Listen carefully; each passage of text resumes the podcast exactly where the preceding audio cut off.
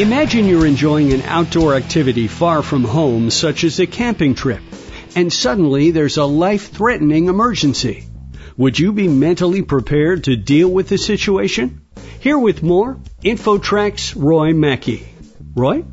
Thank you, Chris. Our guest is Kevin Estela, founder of Estela Wilderness Education LLC and the author of 101 Skills You Need to Survive in the Woods. Kevin, I think a lot of people would react to the title of your book by saying, Hey, I live in the city and I never go hiking or anywhere near the woods.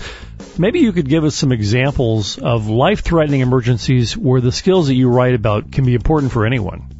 Sure. Let's face it, there are plenty of stories of people who get stranded on the side of the road, whether it's in blizzard conditions or the result of an accident, where they may have to rely on survival skills. They may have to learn how to signal or procure water or treat water while they're waiting for help to arrive. It's very easy to paint one picture in your head of what a survival situation looks on based on popular culture and media but the reality is a survival situation can be very minor and it may result just from an emergency that you can't resolve quickly. So it's not only applicable to those situations, but also just travel in the outdoors in general and finding ways of doing things easier and, and finding ways of challenging yourself. There's definitely merit in learning from hard training like is presented in this book. There's training, there are skills, but there's also the mental aspect. Tell us a bit about that.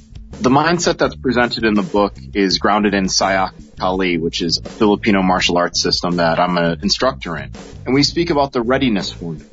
Readiness is a mindset and it has three components. That's awareness, preparedness, and willingness.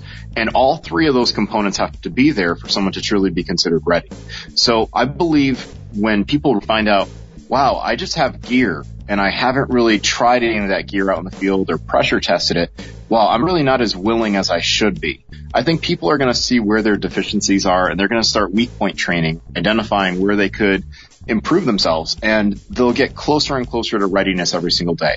The goal is to become a better version of yourself every single day. Focus on yourself and that's part of mindset as well.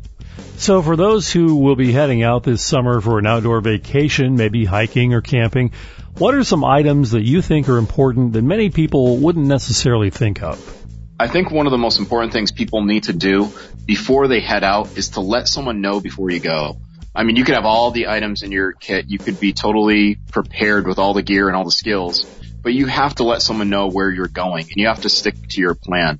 After you have a very responsible person aware of where you're going and what you're doing, then you can start assessing the gear that you have on you. And that could include a water bottle, proper clothing so you could sleep out in the great outdoors if need be, even without a shelter because your clothing's your first line of shelter. Obviously a knife, cordage, flashlight, food provisions, first aid equipment, flashlight, and so on and so on. The list will vary from person to person based on their need, but you really want to start packing to your weakness. You don't want to carry the items that I carry, so to speak, unless the items that I carry work for you. And what you carry is going to be very, very personal, and it should be grounded in reality we talked about the materials, but you also write a lot about skills and training, and you've touched on that a bit.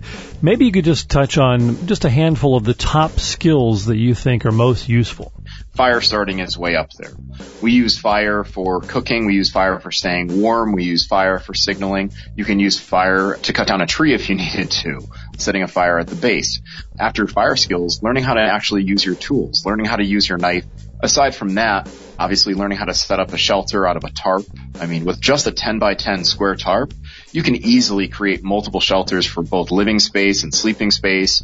You can set up a shelter that will work for a group or an individual to increase visibility or to reduce the amount of wind coming into camp. I can't really say that one skill is the greatest of them all because they're entirely situational dependent. If you are in an emergency situation where you're using your vehicle as shelter, then I can't really say shelter is more important than say, you know, first aid skills. But I'll tell you that if you get into an accident and, you know, you're hemorrhaging and you need to stop bleeding with the tourniquet, well, trauma skills, first aid skills are definitely more important than learning edible and medicinal plants. Kevin Estela, the author of 101 Skills You Need to Survive in the Woods. Kevin, do you have a website? I do. My website is kevinestela.com. That's K-E-V-I-N-E-S-T-E-L-A. Well, thanks again for joining us today on InfoTrack. Thank you so much for having me. I hope everyone stays safe and enjoys the outdoors. And for InfoTrack, I'm Roy Mackey. That wraps up another edition of InfoTrack. InfoTrack Internet services are provided by Pair.com. Thanks to this week's contributors, Roy Mackey and Gina Tedesco. Our executive producer is Randy Meyer, and I'm your host, Chris Whitting, inviting you to join us next week for another edition of InfoTrack.